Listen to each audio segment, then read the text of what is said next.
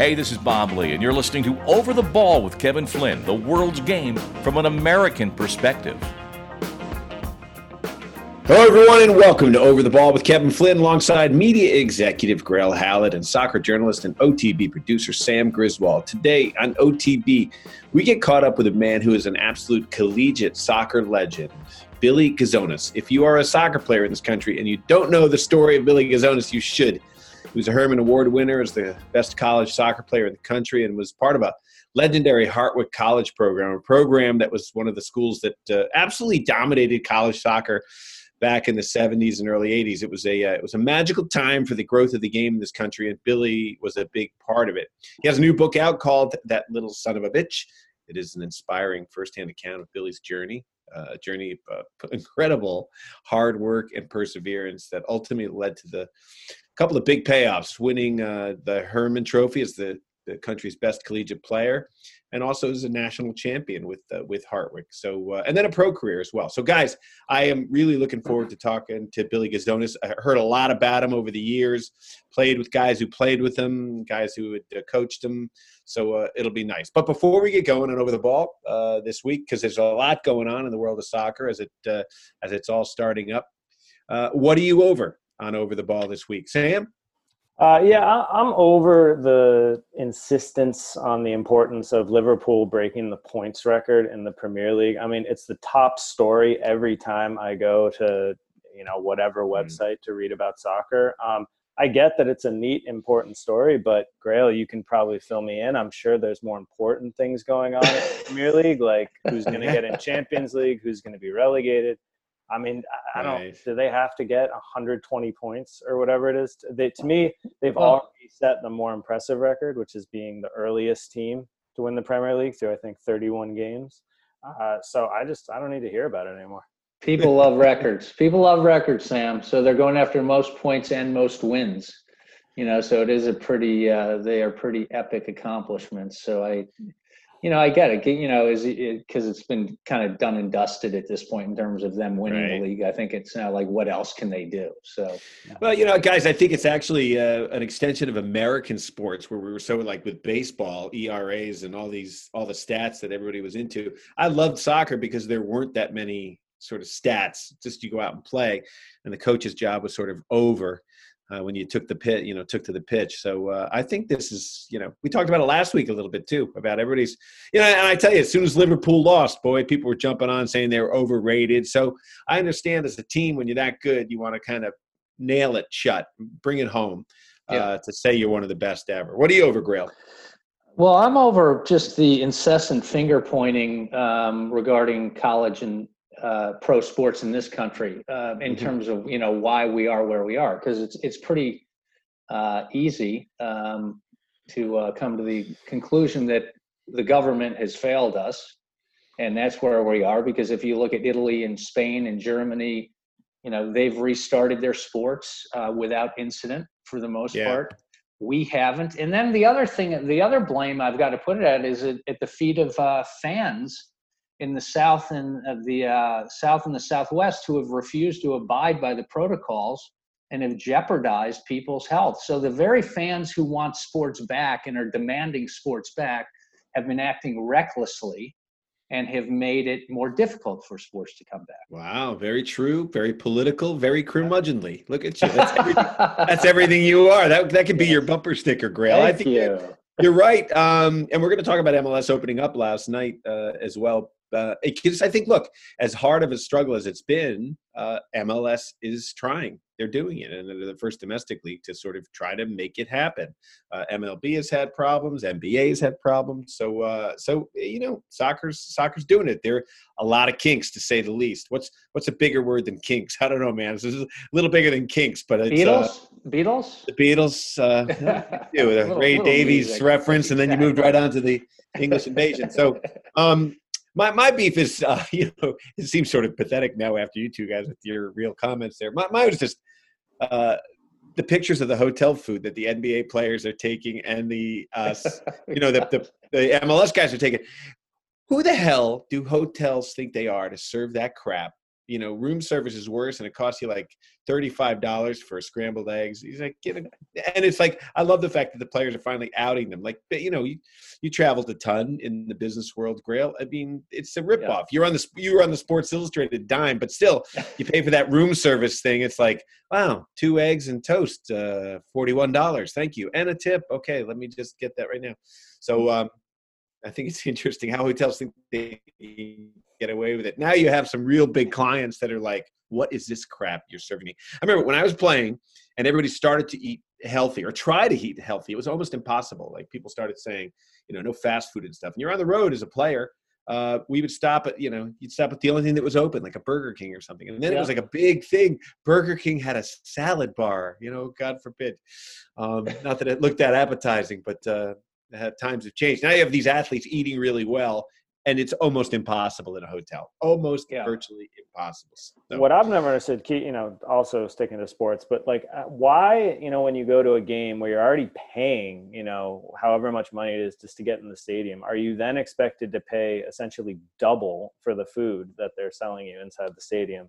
Which is yeah, mostly So the only yeah the only sports event Sam where food and drinks are subsidized is the Masters golf tournament because they make so much money on the, their TV deal that they still charge a buck fifty for a Coke, like two bucks for a beer, and like three dollars for a sandwich. It's the only event in all of sports where you don't pay ridiculous amounts of money.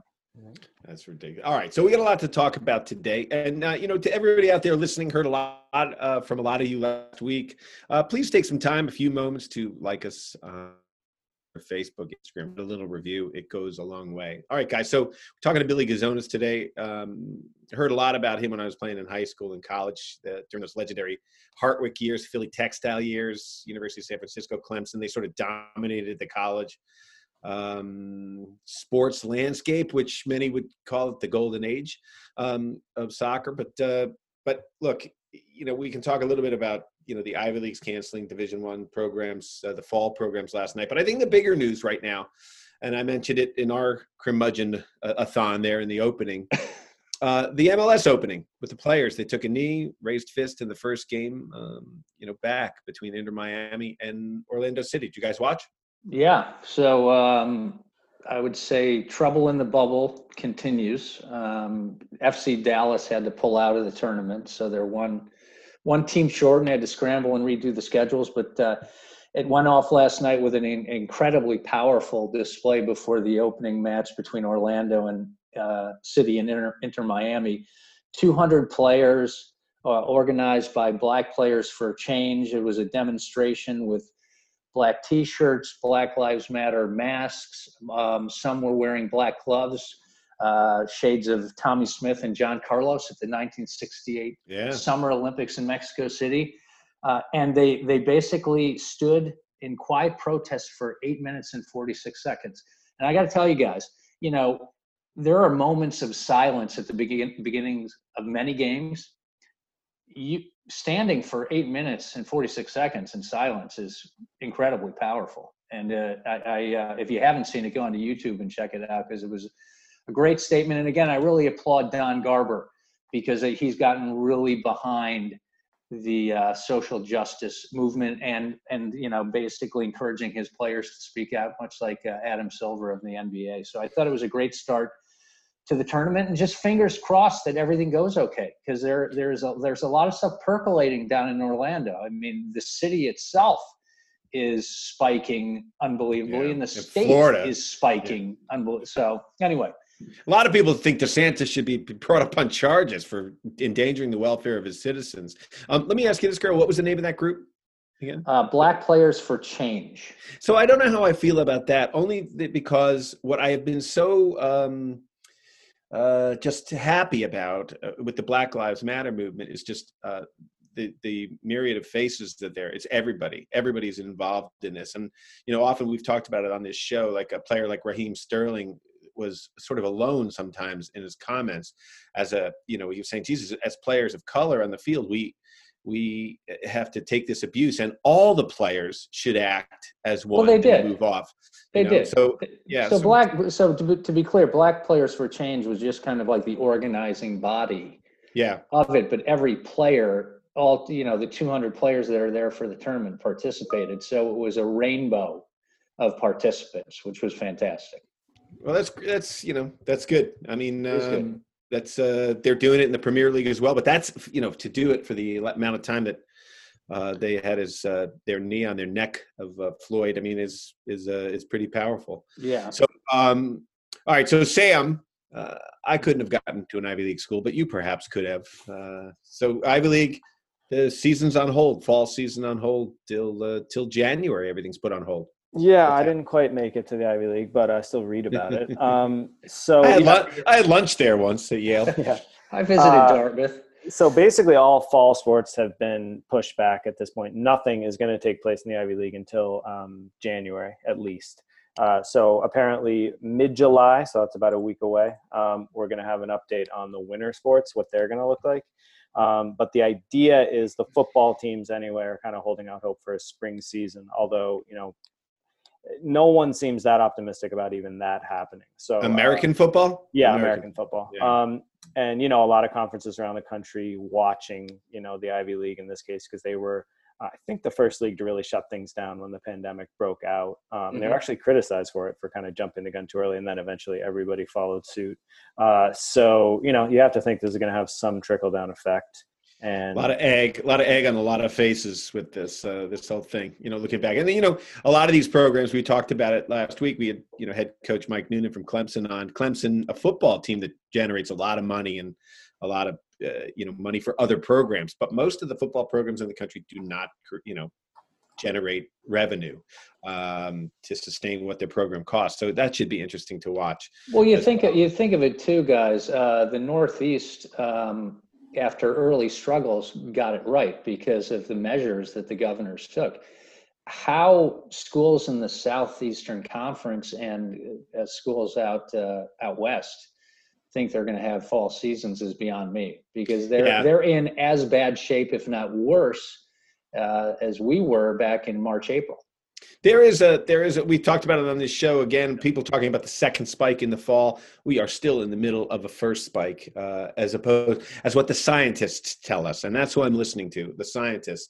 Uh, there's a second spike. Uh, Arizona is absolutely on fire right now, Yes. um, and with the COVID. So uh, I think here in the East we felt it and sensed it a little sooner. We we experienced it a little sooner a lot of us had family members or or friends and or people that we knew of that were that were affected by the COVID uh, pandemic. So it seems like it's hitting the other country, and that reality is hitting them as well. So um, it's unfortunate. So this soccer season is kind of over. Let's let's talk about two American players who are making some national uh, international news.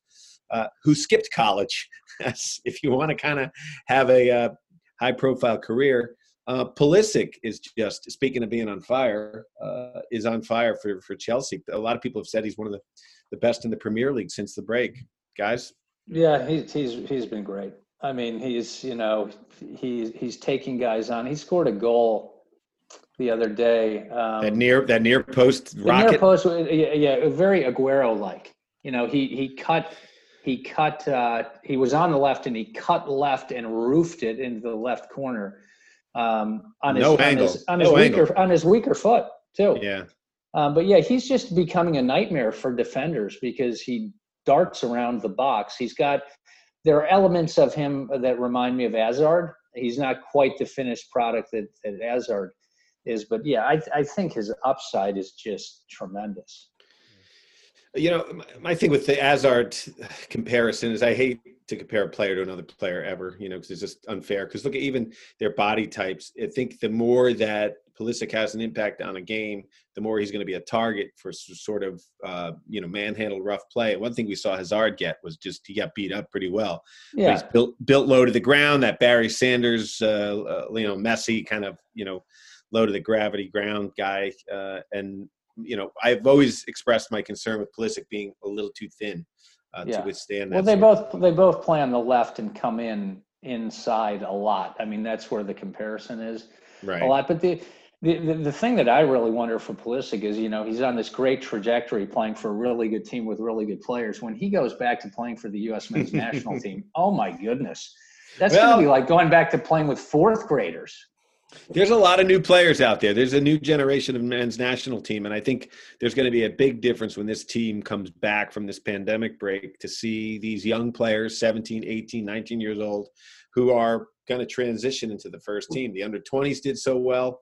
Uh, well, you know, you have, you have Dest gonna, and, and Reyna and, and, last time I looked, there isn't there isn't Kanté, Willian, and uh, Ali Giroud feeding the ball to him on the U.S.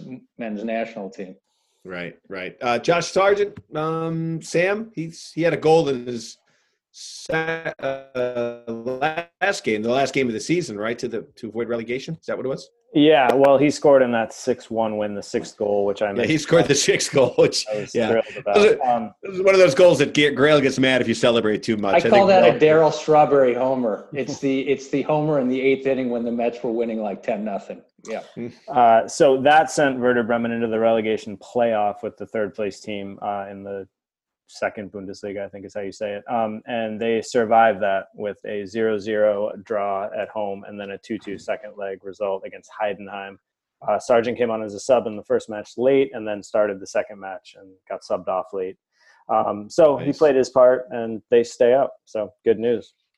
So, uh, well, we talked about Liverpool already. Moving on to the, to the uh, Premier League, um, you know, and about the records and everything they're going after. Great team. I think they they're not playing as invincibly as they had played uh, before the break, or just by the end, towards the end of the break, they sort of to you know they started to stumble a little bit, but uh, they were impressive in the first half last night. Uh, went up two two uh, nil, and then. Um, they they, they kind of almost you know ate it there, but got the third goal to, to put them over. I think it's depressing. Uh, whoever's playing Liverpool, you know, they take off Naby Keita, who I thought played really well last night, and Chamberlain, and they bring on Fabinho and Sadio Mane. So it's like, oh, great! Uh, it's like they don't miss a, skip a beat. Yeah, which bet you know, which goes to that question about subs and whether or not that rule is going to continue. The five sub rules. A lot of the pundits want to get rid of it going into next season and go back to the uh, three subs because they think it's just too disruptive with the flow. I'd yeah. agree. I'd agree with that. Yeah, but, I'm fine as long as they, you know, as long as the teams are fit enough at that point. They're they're not going to have much of a break though between the end of this season and the beginning of the next season. Right. So. It's better soccer to make a decision with only three guys as opposed to five. It does change the complexion of the game. It's one of the things we complain about uh, with the the game here in the collegiate level in the U.S. is like, you know, too many subs. So um, yeah, I mean, I mean, you know, to Sam's point earlier, and I, I mean, I do think that Liverpool has something to play for in the sense that they could break a couple more records. So I'm sure uh, Klopp is motivating them that way um, to keep them engaged. And obviously, you know, they're, they're, they're so good anyway with their starting 11 that if they play at 80%, they can beat, beat most teams. So, uh, yeah. So a lot, your, your boys at Chelsea are doing well as, as well. Yeah. They've, they've, they've been playing well. Uh, you know, they, they beat Watford and they beat Palace and, um, you know, and their, their back four is still shaky to me. To, for me, in my mind, for them to take take it to the next level, they need a Virgil Van Dijk. You know, you can't replicate him, but just somebody that's uh, of that magnitude. I mean, they re- they need a really good center back, basically. Vardy three goals in his last two matches to lead the league with 22 goals. Uh, career EPL total is 103. Yeah, Leicester Leicester's playing well, Sam.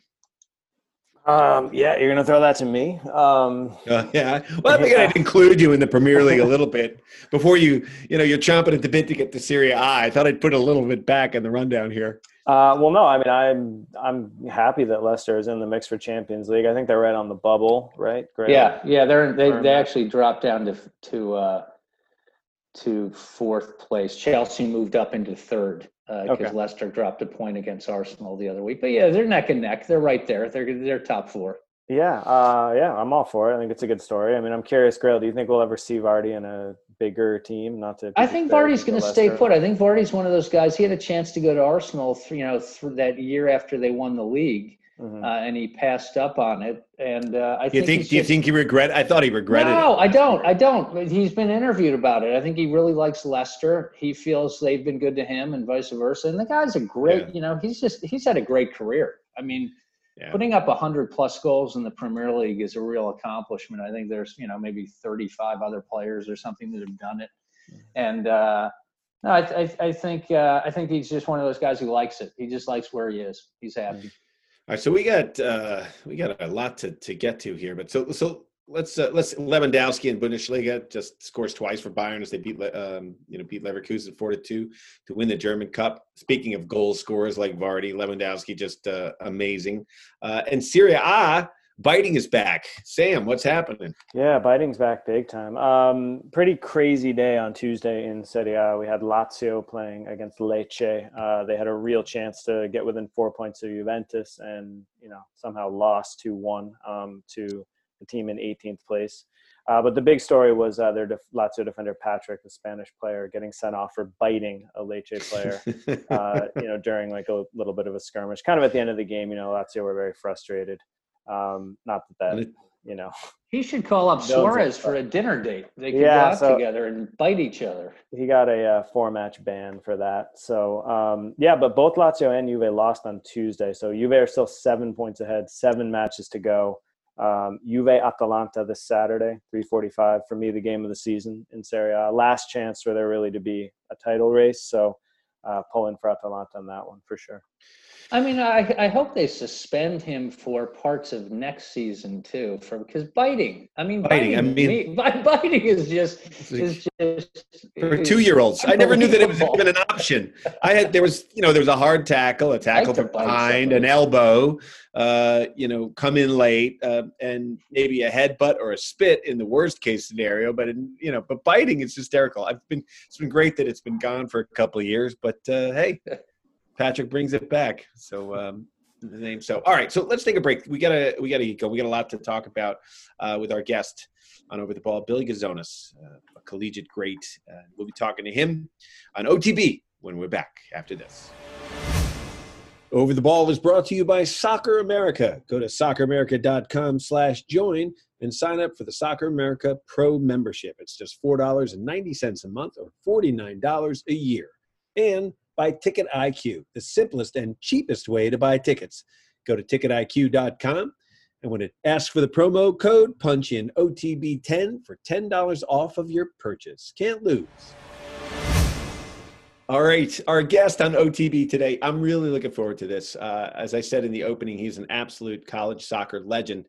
He led an equal, uh, equally legendary Hartwick squad to a national championship, and in the process, uh, won the Hermann Award as the country's top collegiate player. But it wasn't always so easy for him. At five foot three and 132 pounds, as skilled as this uh, young man at that time was, Timo Liekoski, uh, a guy in those days considered amongst the best and the brightest coaches in the country, felt Billy would not be able to cut it at Hartwick.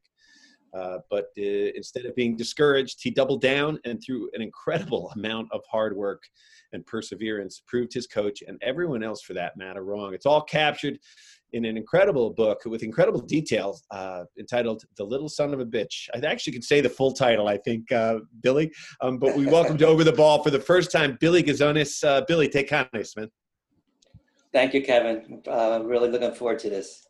Yeah, um, the book is great. First of all, I got to tell you, um, the the detail to you know goals scored, how they were scored, the build up, uh, who got the assist. You know, did you keep a, a, diary, like a a- a journal during college? Uh, no, you know what, Kevin? Uh, a lot of stuff, especially in, obviously in, in important games, I, I could remember, like stuff like who scored the goal midweek against Colgate would be more difficult. What I would do, I would go up to the Huntington Library in Oneonta, and I would uh, read, look at every, on microfilm every article that was uh, in the newspapers from mid-August to the end of December, and then I would download them on a flash drive. And then when I got home, I would go through every article to see if it, it pertained to the story and also to either confirm or correct what I thought occurred. So, so that's how some of the stuff I could. I, I, I I'm, tell, I'm not Rain Man, so no, that's. Uh, yeah, but well, you know, I mean, it, it's part of what brought back because I was I was reading it, going like, you know, I didn't score that many goals in college, but I I don't remember them even. So um, perhaps that says about uh, something about me in college. But what came through so much was sort of a an old world work ethic. I think that perhaps you got from your parents, uh, who were hardworking as well. And what I found so inspiring about it was not just your hard work, but how your parents supported you, but just let you do your own thing. You wanted it. Uh, and where did that desire and that hard work ethic come from? Um, I'm assuming your parents, but others as well. uh, the hard work came from my parents, uh, Kevin. My father, um, you know, we're all immigrants at, at some point. Um, my Mhm. grandfather uh, in the early 1900s had come to Norristown, Pennsylvania, and he saved his money. He went back to Greece to bring my um, father and two, uh, his two siblings. But at that time, the United States stopped taking uh, citizens from Greece. So my grandfather, my grandmother, and um, they took a boat to Argentina, and they spent three or four months there until they could get their passports changed to show they were born in Buenos Aires, and then they came. So yeah, my Oh. father, he he yes, he worked. We had a small business, and he worked tons of hours. So that work ethic came from my dad. Did your father play as well? You know, you don't mention your dad playing at all. No, my father, um, my uncle, my grandfather bought a luncheonette across from Trenton High School in 1940 for eight thousand dollars, but at that time was a lot of money. Yeah. And uh, he he had a heart attack in his sleep six months later. So my father and my uncle had to give up going to college and and take over the business.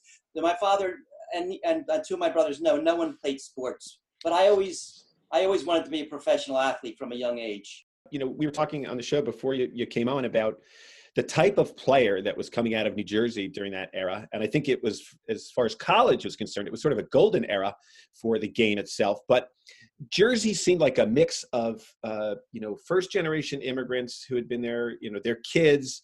And there was a nice mix of American kids and uh, immigrant kids that sort of, uh, you know, came together and created a really high level of soccer. You, you know, Kevin, I think uh, the way that I grew up playing is more advantageous than the way the young players are now because they're all playing age appropriate and the best 15 or 16 year old kids are playing against the best 15 or 16 year old kids in Pennsylvania.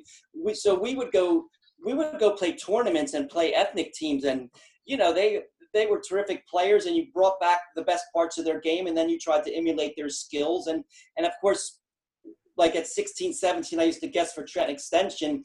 And when you played the men uh, you know they didn't care who you were. They it, it could get nasty. And i think um, i think we were more street savvy because yeah, it was sink or swim. You learned how to protect yourself on the field and you got to play against a lot of ex-professional players That's what I found uh, interesting about reading your book was how observant you were, even as a young player. Uh, you sort of saw the the uh, the forest through the trees, sort of saying that player. I like the way he, you know, you would appreciate a player, even if it was a dirty player. Like why? You you would break it down, and I think you started to sort of build a, a, a reservoir of knowledge that you you brought to college because you go to college as a freshman. You're told not to play uh, you're not going to play. But even you go talk to your buddy Mooch Myernick, who I actually ran into an elbow of his at JFK uh, RFK Stadium one day. Man, I, I think my my mother yelled out a yell. But um, it, it, it was amazing. You had a coach's mind even as a young. you know player. what uh, kevin I, I didn't know a lot about soccer when i was 16 years old i went to the broncos soccer camp and manfred Schellscheidt was there and, and ping pong charles ping pong Ferruto, and and the light bulb went off so from there I, I just right I, I would break down everything and then i was very uh, i don't know what the proper term is lucky or fortunate um, that ping pong took me under his wing and and we would break down every little nuance of the game. So i think um, one of my advantages was I think I did see the game at a different level, and and also ping pong always stressed thinking ahead. Like forget Right. one play ahead, it wasn't acceptable. I had to be two, three, or four plays ahead, and it's something I don't think the coaches talk about. Like when I played little league baseball, I can remember coaches saying, "If the ball hits you, what are you going to do with it?" But in soccer, where everything just is fluid, we're constantly every second what you should or shouldn't do with the ball changes we don't talk about it so i believe like the youth players if they understand that when they train they can, you just incorporate it where you're always just taking glances and looking around even if you're juggling you're looking Right. around so that that habit when you step on the field your head becomes Right, um. I want to let the other guys in here, but I got so many questions for you. But you mentioned ping pong. Uh, you, you know, and I had a mentor, a Portuguese immigrant, that sort of taught me the game, uh, and donated all kinds of time to me. I realize now, as, a, as an adult, he, you know, helped me. Ping pong worked with you six days a week during the summer for hours, and then you take a lunch break. Then you'd go back in the afternoon for hours with this man. He'd be drilling balls at you. Uh, just so wonderful to have a mentor like that. Uh, what became well unfortunately uh, kevin he, he passed away a couple years ago because i really would have loved to see him and Mooch. I've seen the book uh, because Yeah. they were so instrumental in my success. You know, Ping after me, Ping took other players like Mooch was under his wing. He took other other players under his wing, and um, and he had a great impact on a, a, a lot of players. He was just a, a special individual, and he didn't get a penny. He came. My mother made breakfast for us every morning. That was his compensation. That, uh, I, I just love it though because it's the passion of this game that we all have that uh, is just wonderful, and he sort of teaches you the secret language. I, I think it's wonderful, um, and you know with Mooch as well, uh, sort of a legendary player, and he became a coach. Um, all right, so so let's talk to some non-legendary players like myself. Grayle, what, what do you what do you got for Yeah, Bill? Billy, it's great having you on the show. Um, so, so back when we were all playing in the mid mid to late '70s in the Northeast in college, there were a lot of really good playmakers. You know, you being uh, probably the best of the of the bunch. But uh, I'm I'm just curious as, as you kind of look at the game now. You know, there was there was a premium back then on vision and passing versus size and speed. You know, is how you see the field, how you distribute the ball.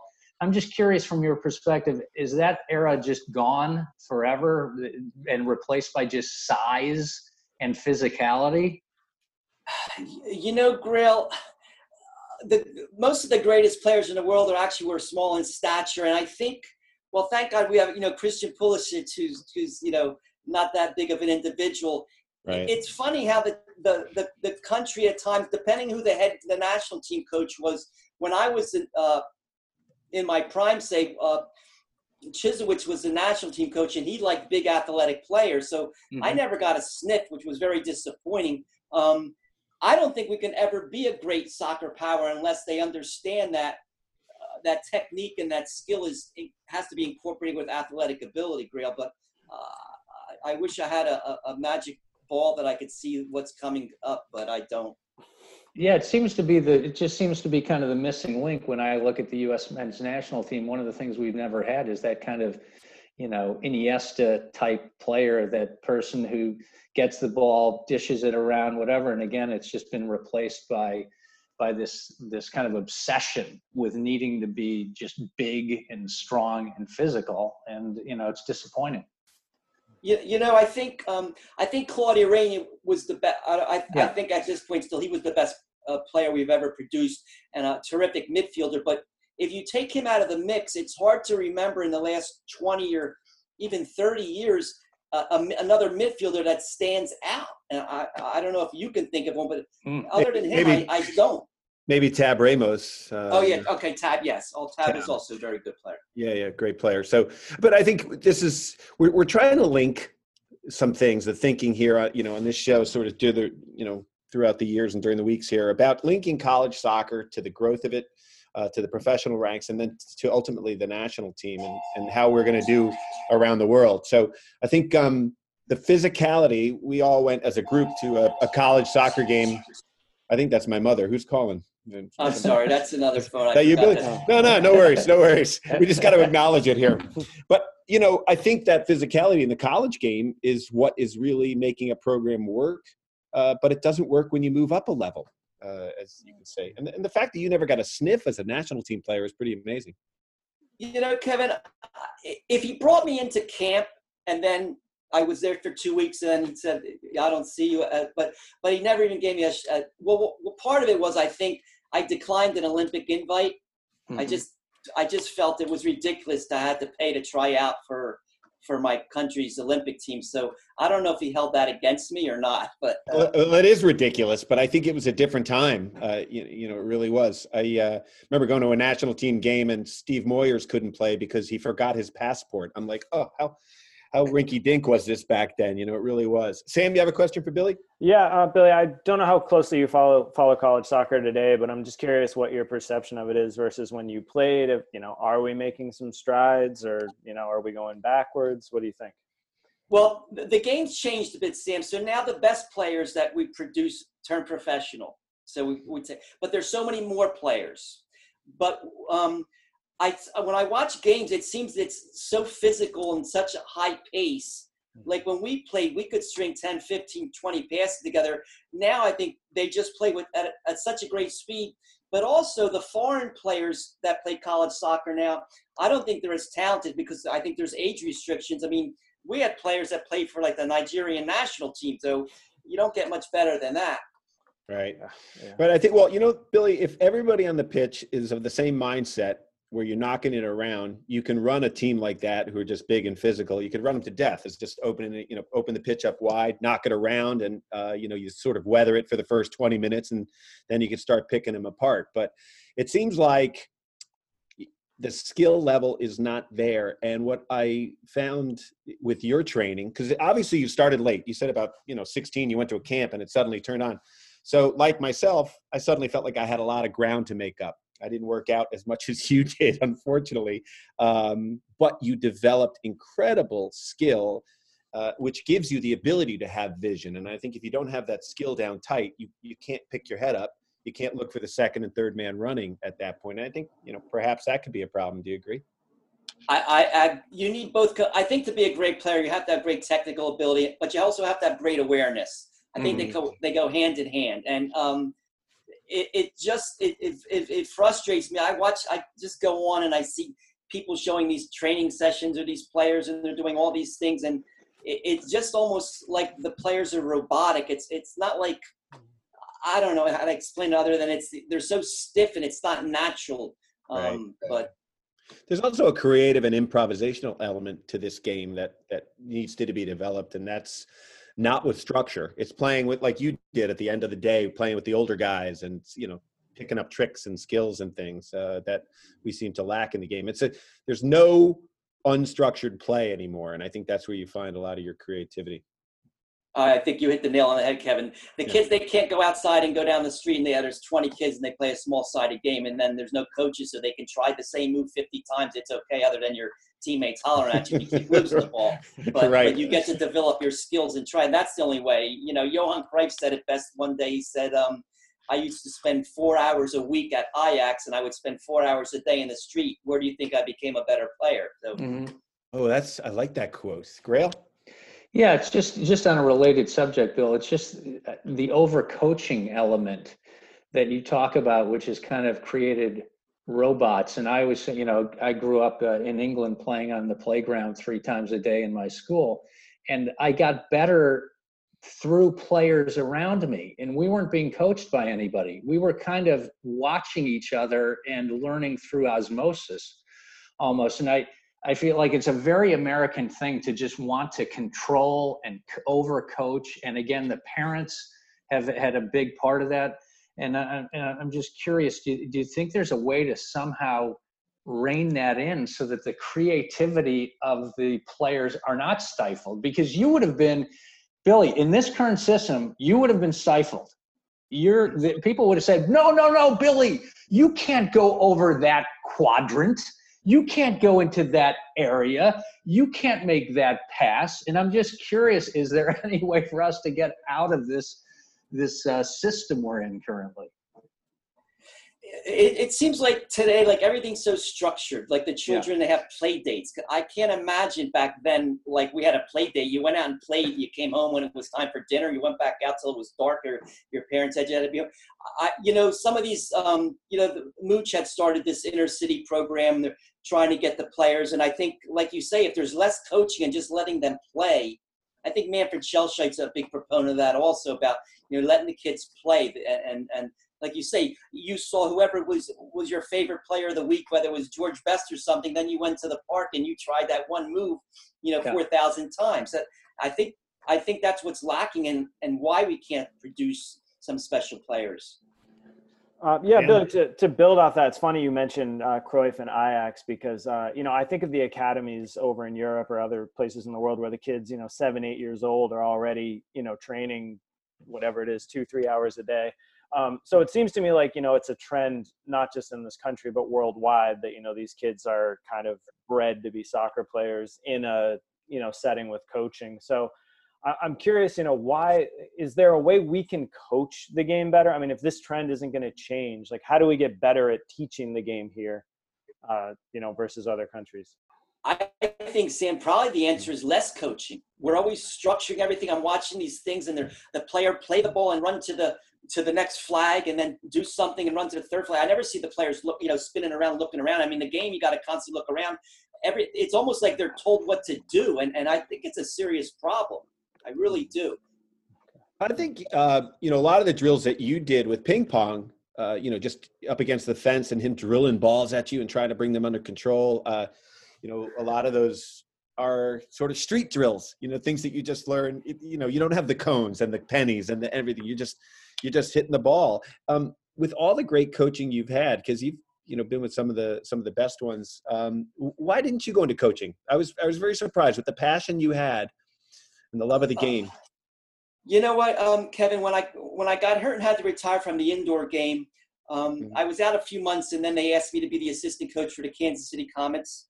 Mm-hmm. And uh, I, I was there for two years. We had there was a couple reasons. We had a lot. Uh, we had players that were very selfish. Now, I know it's professional. It's different. It's all about business. but for me to watch a player, we lose a game, and they really they didn't care as long as they got a couple goals or assists. It just really bothered me. It just, uh, you know, maybe yeah. I was fortunate. Teams I played for, everyone put the team first. Um, it bothered me. Um, my family had always been in small business, and my my, my brother had started a cheesecake company. Mm-hmm. And uh, I, I have some regrets because I see, you know, what you know, Mooch, you know, what Mooch did. Um, I mean, he didn't coach indoors, but went the outdoor league and you know got the opportunity to coach in the World Cup, and you know that would be obviously very special. But uh, yeah, it just it just kind of happened and i got involved in the business and then you know you're working 67 hours a week it's it's hard to other than my youngest daughter was a was a very good player helping her that was it. That's it. Well it's all it's right in there in your dna it's in your head and and um, you know i mean I, look part of what i had a hard time playing professionally was that was certain players playing for a paycheck and it did it bothered me quite a bit too and i think in a way that was an american mentality where i just I had to work so hard to get there. Again, not as hard as you did, but like uh, the hard work that it took. Because back then, soccer was almost like a cult where you know there wasn't the big infrastructure of like basketball baseball football we we had this game that we loved and we were passionate about it so you when you play with a guy who is sort of maybe from another country he was over the hill as far as his country or playing days were over but he'd be playing in the indoor league and he didn't care as much. It did. It, it drove me crazy as well. You know, Mooch is, is in your book quite a bit. He was impactful on uh, on this game. Uh, you know, in a lot of ways, Glenn Myernick, uh, Mooch. Uh, talk a little bit about him, the kind of person he was, the kind of player he was.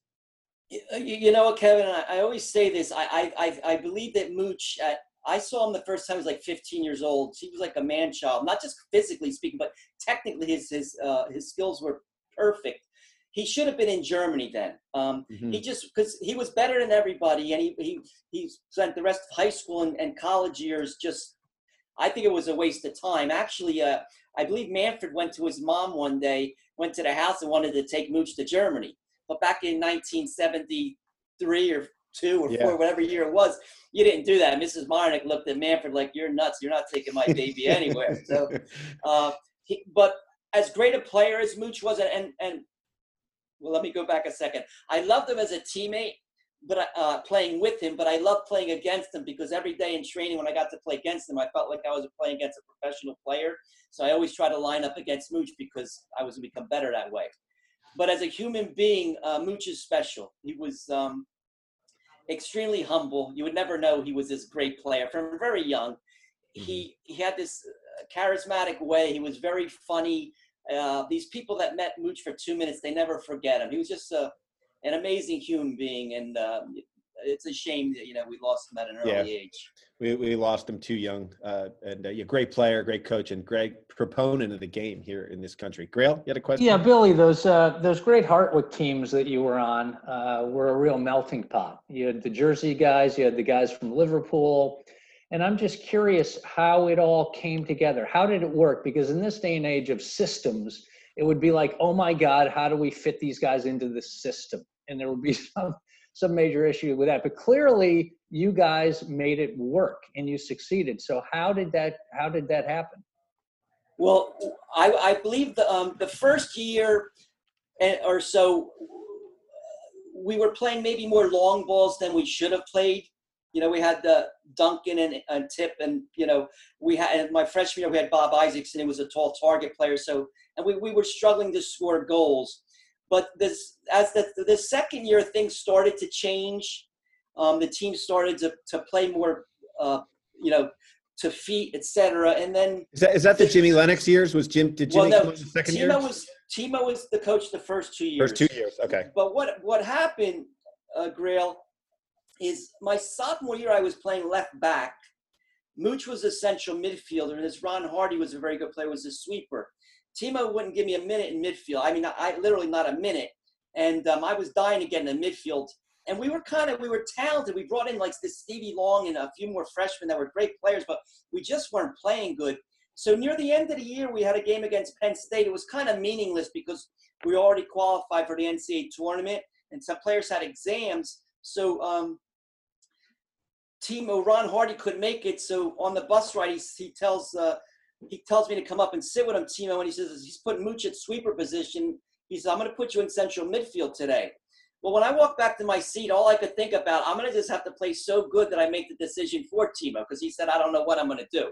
So I love it. We, we went out there. Penn State has this magnificent, big, nice grass field, and we were like, we were like Holland. We were putting 20 passes together at a time, and that he when after that, that's when things changed.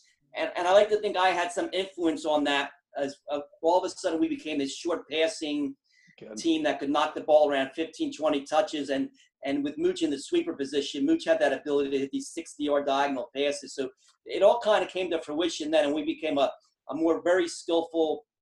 The English guys accommodated, they came to, to our style of play then. Right, which they're doing in the Premier League now. Sam, that uh, sounds like exactly the type of team you'd love to play for. Absolutely, yeah. You know, now, uh, you know, now, uh, Billy, Hartwick was just so dominant for a, a, long time there. I mean, we used to go up to that indoor tournament up there, which was like if you had a pair of sambas on, you had an instant date. It was fantastic. The girls would seek you out. It was wonderful. Uh, those low nets, they were wide, um, you know, to keep the ball down and everything. I played against one of the Long brothers, the uh, the younger one. I think David David Long, who's a hell of a player as well. Um, but what happened at Hartwick now? Because they're not national in national contention anymore. They have an American football team. Do you think that had something to do with it? Uh, you know what, Kevin? All of a sudden, when when the ACC schools like Virginia and Duke put a lot of effort into uh, having good soccer programs, now yeah.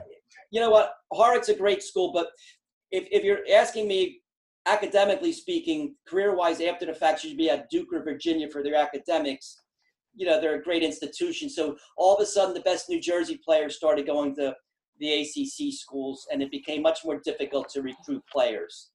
Right. Right. Do you go up at all for the alumni games or any of that stuff? Uh, well, I haven't played. I had a knee replacement a couple years ago. No, no, no, not no playing. God forbid. But you're you should be. Uh, you know, you're on the hall. You're in the Hall of Fame there, and uh, you're, you're a legend as a player. I mean, look, I didn't even go to Hartwick. I went to the University of Massachusetts. But we and before my coach Kevin Welsh told me more about Billy Gazonas, I had heard all about you guys, just uh, the games that you guys would play, uh, the level that you would play at it, down in Jersey. There, it was a head and shoulders above everybody else. Uh, so come on, they got to celebrate you when you go back up to Hartwick. they want me to go back up for a book signing. but It's a little uncomfortable, but I, I don't have a choice. I have to do that. Well, it's that humble nature, I think, that uh, maybe you learn from your parents, uh, you know, with be humble and, and hard work. I mean, I'm even thinking about you going, looking forward to going up against Mooch. It's probably the reason you developed as the type of player you are, because most guys would try to avoid Mooch, you know. But, you know, you talked about it with Kevin Welsh, who was as quick as could be, and you you were taking him on one on one for for an hour, you know, after after practice, and uh, that would be miserable too. But you looked forward to it. I think I think we need more players to challenge themselves like that to get themselves out of that comfort zone.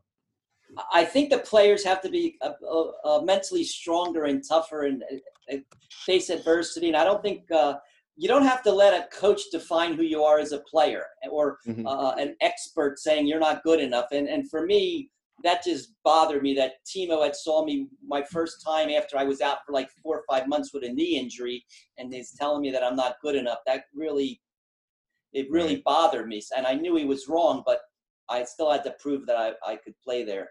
You know, you backed up one of the things that, you know, parents ask me about their son or daughter. Uh, the one thing I say is when they go off to college, uh, and your book really speaks to this and how to overcome it. I say, get in there and the first two three weeks are going to be hell because pe- people are moving they're stronger they're faster you were you were the top senior player in your high school but hang in there and that you you'll start to you know acclimate. Just don't give up. Don't be discouraged. And I think everything would have indicated that you would be discouraged. You had you had nothing but maybe mooch knowing that you knew how to play, uh, but you stuck with it through those uh, that first year really.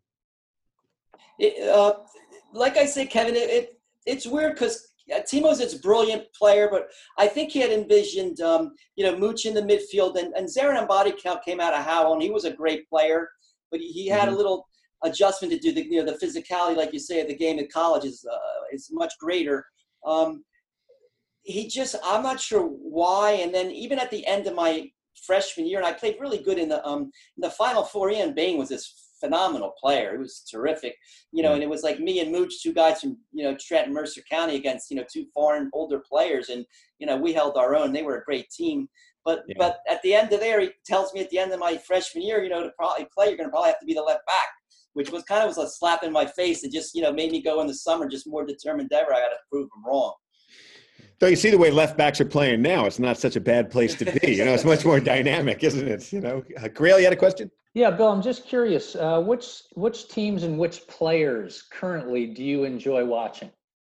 I'm a Barcelona fan, although I'm a little disappointed. Uh, a few weeks ago, I got to see a game back when they had Thierry Henry uh, up front with Messi and Eto'o, and I just forgot how brilliant that team was. Mm-hmm. I love I love Luka Modric. I think he's a little older now, but I, yeah. I thought he was spectacular in the World Cup. Because ah, he's I got kinda, a little Billy. He's got a little Billy Gazonas game kind of. Uh, yeah, we, we play similar, and like you know, Iniesta, I love. I love the you know the clever, creative midfielder. You know, Pirlo for me was a great player, and and I think he if players ever watched 10 minutes of a game and if you told them don't watch when he has the ball. Just watch when he's running up the field. They would understand because his head was literally like every four seconds, like a swivel.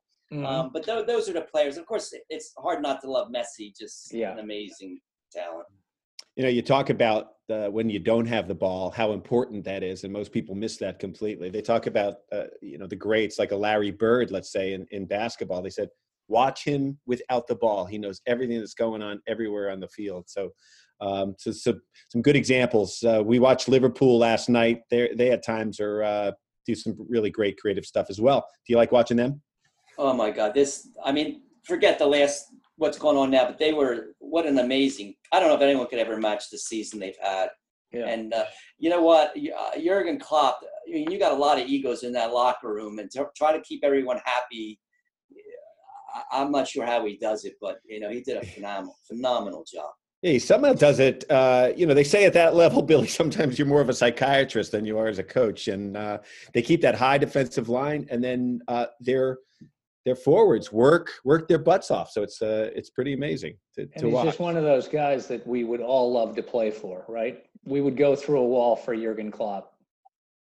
You know what, Greg? Right? It, it's funny how certain players, uh, coaches, you you see them and you can tell the players, like you say, would go through a wall. Now, conversely Mourinho doesn't have that no cachet he had seven, eight, ten years ago, right. and I don't think the players respect him now, and, and they don't buy into how he wants to play. I don't think he's going to be successful. Uh, yeah, Pep, Pep, Pep, and Jurgen have have kind of moved along with the times, and Mourinho's gotten lost in the past. Exactly. I, he can't, I don't think he's capable of changing. Actually. Yeah. Well, you, you know, they say if Klopp uh, has a problem, he blames it on himself, the alignment, what what he did.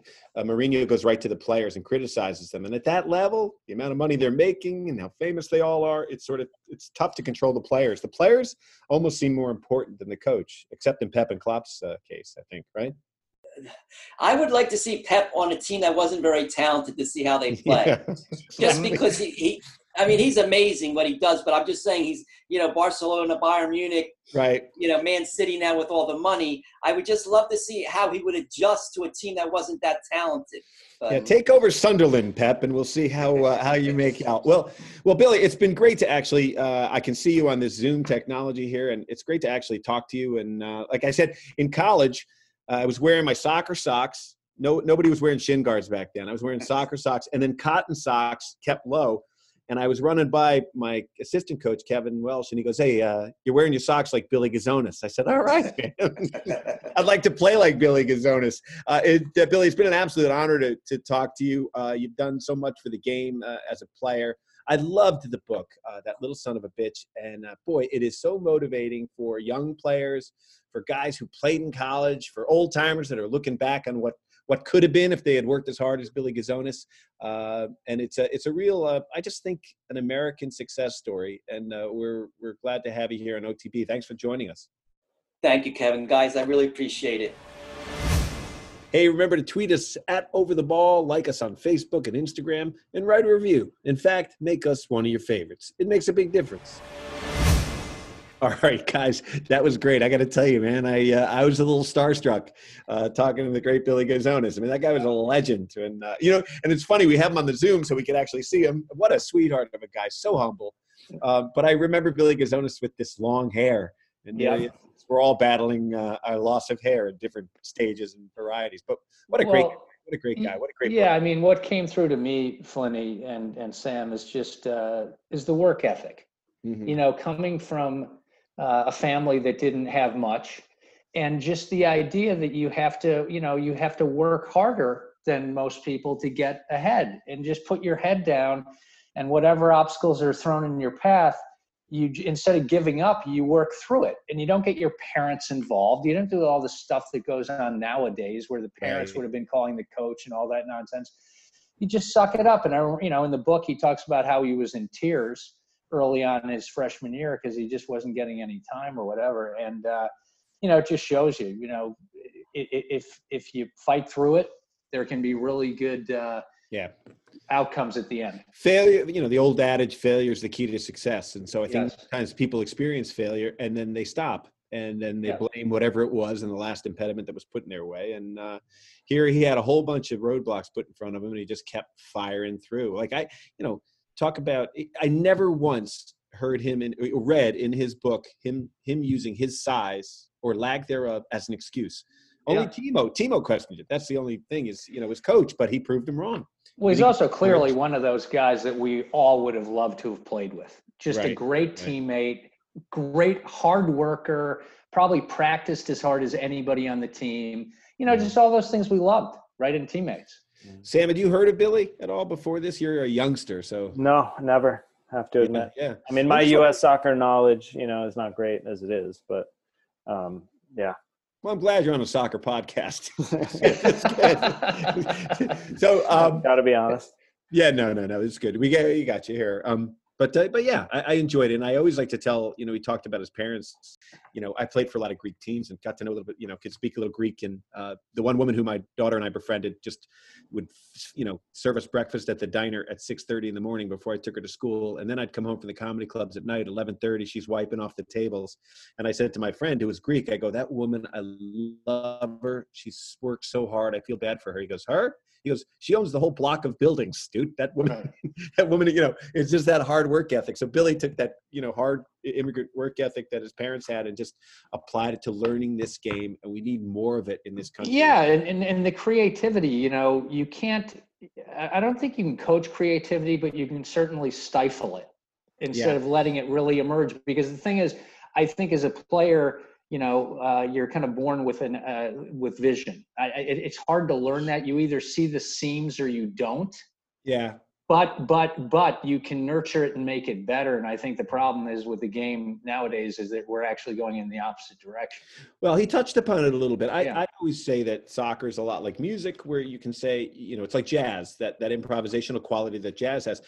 You have to learn to play the notes first and you have to develop those skills and have it in your dna to be able to suddenly you know okay now you pick your head up you look around third man running you know even he says he's looking around while he's juggling the ball. What yeah. who's coaching that now? Right. for these young kids. You're just trying to get three juggles off of yeah just knowing what you're going to do ahead of it uh, you, you, know you played basketball growing up flinny it's kind of putting the ball to where the player will be right. not where he is. Playing right. it into the space where the player ultimately will get to. And again I, I'm like Billy. I see a lot of robots out yeah. there. I mean, I think the thing is though, it's idealistic to think that you know that playing in the with your buddies in the park and everything is going to come back. I just like the way things are going. You know, it's, no, no it's not coming back. Happen. You're right. I think right. the the biggest thing is finding coaches who can you know work with these kids and teach them and like you're saying grail not stifle them but but but but sam you know I, I, totally agree with that but i think also just an open mind about kids doing things like playing high school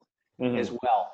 And by the way you know do playing other sports or maybe not playing a sport year round just i'm just saying taking the foot off the pedal slightly and being open-minded to other elements that can come into mm-hmm. creating a more well-rounded player. Because right now it's just 24-7 nonstop yeah. you know bing bing bing bing bing and we're just i don't think we're producing a lot of great players right? Right. So i think you know sam it's a good point because i've even talked in other sports to my friends who are basketball people and nobody's playing in the streets anymore. It's a problem. You know they yeah. go to their aau team and that's it. They're you know they're they're uh, in gyms and and formally being coached and yeah. you know uh, but you know the, the, thing with billy like i said he, he learned from ping pong his his uh, mentor teacher parents supported him you know mom just fed him and uh, set him out there and then he'd play with sort of older grizzled yeah. guys at night That's which was thing. what i did as well which was exactly. like oh man you know you, you know the fights the over the ball stuff the you know the the great a step over move that somebody has that you try to recreate later? Like, wow. You know? Well, I remember the first time seeing Cruyff do his signature move in a, in a game uh, when I was living in England. You know, the kind of drag back yeah. move. Yeah. And for like the next year, I just I just tried to do that move. I was like, that was what my whole focus was: getting out of the playground and trying to execute that move on the playground. And I think nowadays kids are more concerned about how to mimic a goal celebration. Yeah, right. Exactly. you know, uh, it's funny. My one friend says his uh, son, when he scores a goal, he uh, he goes to a Buddhist school and he's an atheist. But when he scores a goal, he he blesses himself and kisses up to the sky. And I, and he asks his son, "Why do you do that?" He goes, uh, "I don't know. I, I saw um, Kevin Durant do it. no idea Perfect. what he's doing." Go. Yeah, exactly. So, uh, all right. So some other stuff going on uh, before we get going here. Uh, World Cup 2026. Uh, the decision date on which U.S. cities are going to host this has been delayed due to the uh, you know COVID nineteen thing. So ten cities will be chosen from a pool of seventeen. Uh, this I found a little surprising, but maybe not. Chicago chose not to participate. You know, such a yeah, great city, yeah, well, but uh, but no stadium really. You remember when we had um, John Kristick um, yeah, on the yep. show? Our good mm-hmm. friend John Kristick, who who was uh, responsible for winning the bid. He, yep. he was one of the executive he was just saying that Chicago, I think, missed the, the kind of missed the deadline for applying, which is absolutely stunning because I was at the World Cup 1994. The opening game was at Soldier Field in Chicago for the opening of that World Cup in the United States. And you know, I, I think between New York, Chicago, and LA, those were like the three. Those are the three major cities that I think. Right. Of. And yeah, they just decided to take a pass. So it'll it'll be uh, it'll be interesting to see the final 10 cities that are chosen. But to be fair, FIFA couldn't visit the cities in March right. when they were supposed to. And so they'll they'll uh, they'll get to it eventually. Well, the one thing about the U.S. is we have the infrastructure stadium-wise yeah. to make it happen pretty quickly. But I always felt like you know Soldiers Field is just you know legendary, but it's not great for soccer. Uh, as great as a town as Chicago is for for soccer. So, and I hope that they they just took themselves out of the running as opposed to weren't prepared for the bid because that would be the worst as a city.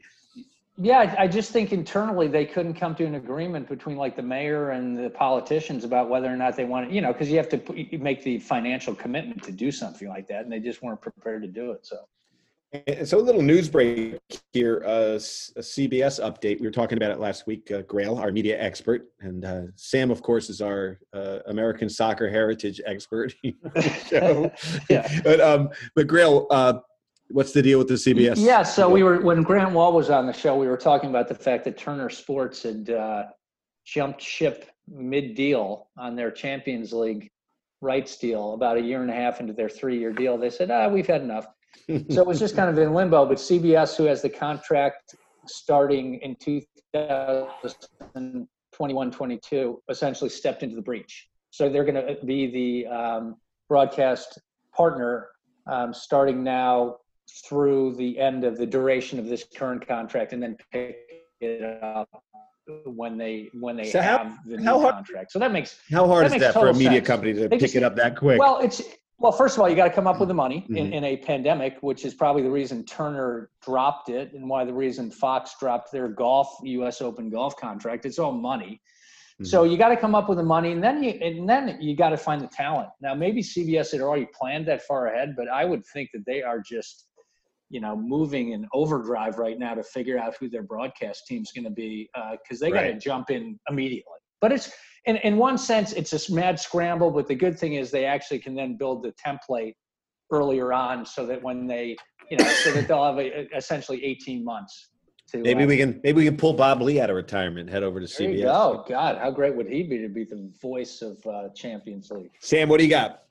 Uh, I got a little quiz for you guys to wrap things up. You do. Uh, All right. Bit of a mixed bag, so I apologize for that. I'm kind of jumping around a little bit. But before we get started on the questions, we, you, you just got to give me my props here. I'm kind of the double jeopardy winner here with, as far as Grayle. Grayle is like just he needs a he's off Getting sharpening his pencil or I something. think I I'm think like one one for 15. somebody skipped a lot of school when they were growing up. Apparently. Uh, well, let's see how you guys do this week. Um, so, question one: Cristiano Ronaldo scored a beautiful free kick goal for Juve over the weekend against Torino. I don't know if you guys saw it. Um, and the question is, how many free kick goals has he now scored for Juve in the near two years he's been there? I'm gonna say eight. Yeah. I'd say 10. All right, there's a grand Two total years, of 10, five a year. one. This was What? the first free kick goal for Juve. Come on. Oh my goodness. Yeah. Why is For he that still amount of money? A lot is is a lot has been taking 'em? a lot has been made of this in Italy. He's hit the wall. I mean, God knows how Oh many my times, God. but yet he Well- still gets to take them. you know, at the end of Real Madrid, he was he was uh, not doing it. Uh, you know, as far as the free kicks are concerned, and so, but he's Ronaldo, so you kind of try taking him on for that one. Sam, I thought I thought the trivia question was going to be after Ronaldo scored, how many seconds did it take for him to remove his shirt? His shirt, yeah, exactly. Uh, all right, question number two. Um, Okay. I think I, I think I take off I take off my pants. Really makes him an impact on the world. I, I wouldn't bother. okay, so I don't know how closely you guys follow, you know, the cleat game these days, uh, what brands are being worn, etc. But um, there's a website out there called footballbootsdb.com, which kind of keeps track of what Ooh. players wear what cleats, etc. So across the top five leagues in Europe, according to this site, um, Nike is by far the most worn brand of cleats with 54% of players, uh, followed by Adidas at 37% and Puma at 6.6%. So my question is what cleat brand is the fourth most worn across Europe with a grand total of 1.2%? Is it Asics, Lotto, Mizuno, go with- or I'm gonna- Umbro? Give me give me again. A6. Asics, Lotto, Mizuno, or Umbro? I'm going to go with Asics. I'll go with Lotto. Okay, it's actually Mizuno, which are God. my Yes. favorite cleats. So I'm happy about that. Okay. Uh, okay, final final question. This We is per missed the boat. Nike and uh, Adidas crushing everybody. yeah. Uh, final question. This is per the website footcharts.co.uk. Great. Now, but Go back for just a second. I, I just want to say something. I, I played in the U.S. Open Cup, and they brought us Bellotti boots. You know those Bellotti? Bellotti. They were hand sewn. we had a sponsorship, so they made us wear the new boots for the final game. They weren't broken in. We were Oh, miserable. God. Ouch. Great pair of boots. I had them for years, but not not when they're just right out of the box. They're like, no, no, no, because they got to us. They got from Italy here late. So um, Well, I I had the uh, Gerd Mullers in college, and then I've had the Copa Mundials ever since. I'm a traditionalist. I like those. The- you're not a just the- traditionalist. you're just I- The, All right. classics. I can't wear the Copa Mundials because the bottoms don't bend. Like you can't run on your toes. Yeah, Uh, the boots have changed so much, so much yeah. since since uh, the War of 1812. when Grayle was kicking it around. All right. All right, what do uh, you got, Sam? Last question. This is per the website footcharts.co.uk, which keeps track of a bunch of stats. Um, I looked into the average fouls called per game um, by league for this season 2019 2020. So, first off, I wonder if you can tell me what league has the least number of fouls called per game. I'm going to say, s- oh God. So, talking the big five England, Germany, France, Spain. you know. Yeah, I'm, yeah. I'm going to say, I'm going to say the Bundesliga. Okay. Kevin? Um, I'd say uh, La Liga. Okay. Uh, England, actually. The EPL has the Oh least. my! Oh my God! You know why? You know why? Because there's no English players in the Immediately English league. That's immediately why. went away from England right out of the gate, thinking they would have so many. Yeah, fouls. exactly. Well, there's two ways to think about it. I mean, they, I mean, in my opinion, they foul a lot, but they don't always get called. So, um, Yeah. so do you guys want to try to guess the number of average fouls per game then in the EPL? in the EPL, Oh, 16. God, number of fouls per game. 16. I'm going to go with 22. Wow, twenty-one point two, right on it, Grayle. Wow. Uh, Oh so my God. Close, so close, Top of Grayle, the but class. I'm back to the top. so All right. close, Grayle, but we were both wrong. And then finally, which league has the most average fouls per game? The most average what fouls? The most average fouls per game. I mean, the most called fouls per game. Average. What was the question we just did? I thought we did that. I thought that was the first question. No, that was the least amount of fouls per game. Oh, the most. Okay, I'm, I'm going to say I'm going to say La Liga. I say Serie A. Uh, Okay, correct. Serie A, Kevin. With Nice, Flinny. 28.1 called fouls a game. Sam, can you also look at for the next show? Can you look into the highest flop percentage?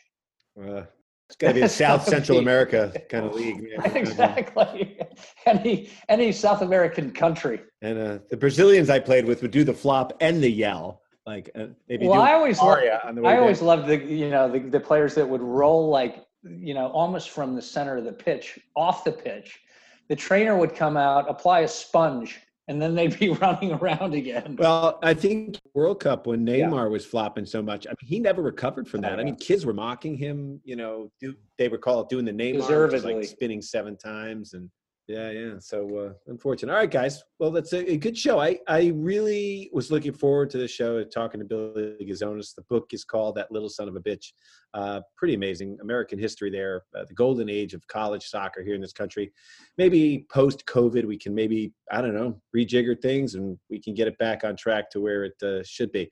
want to thank uh, Billy Gazonas for being our guest today on OTB and our sponsors, Soccer America and Ticket IQ.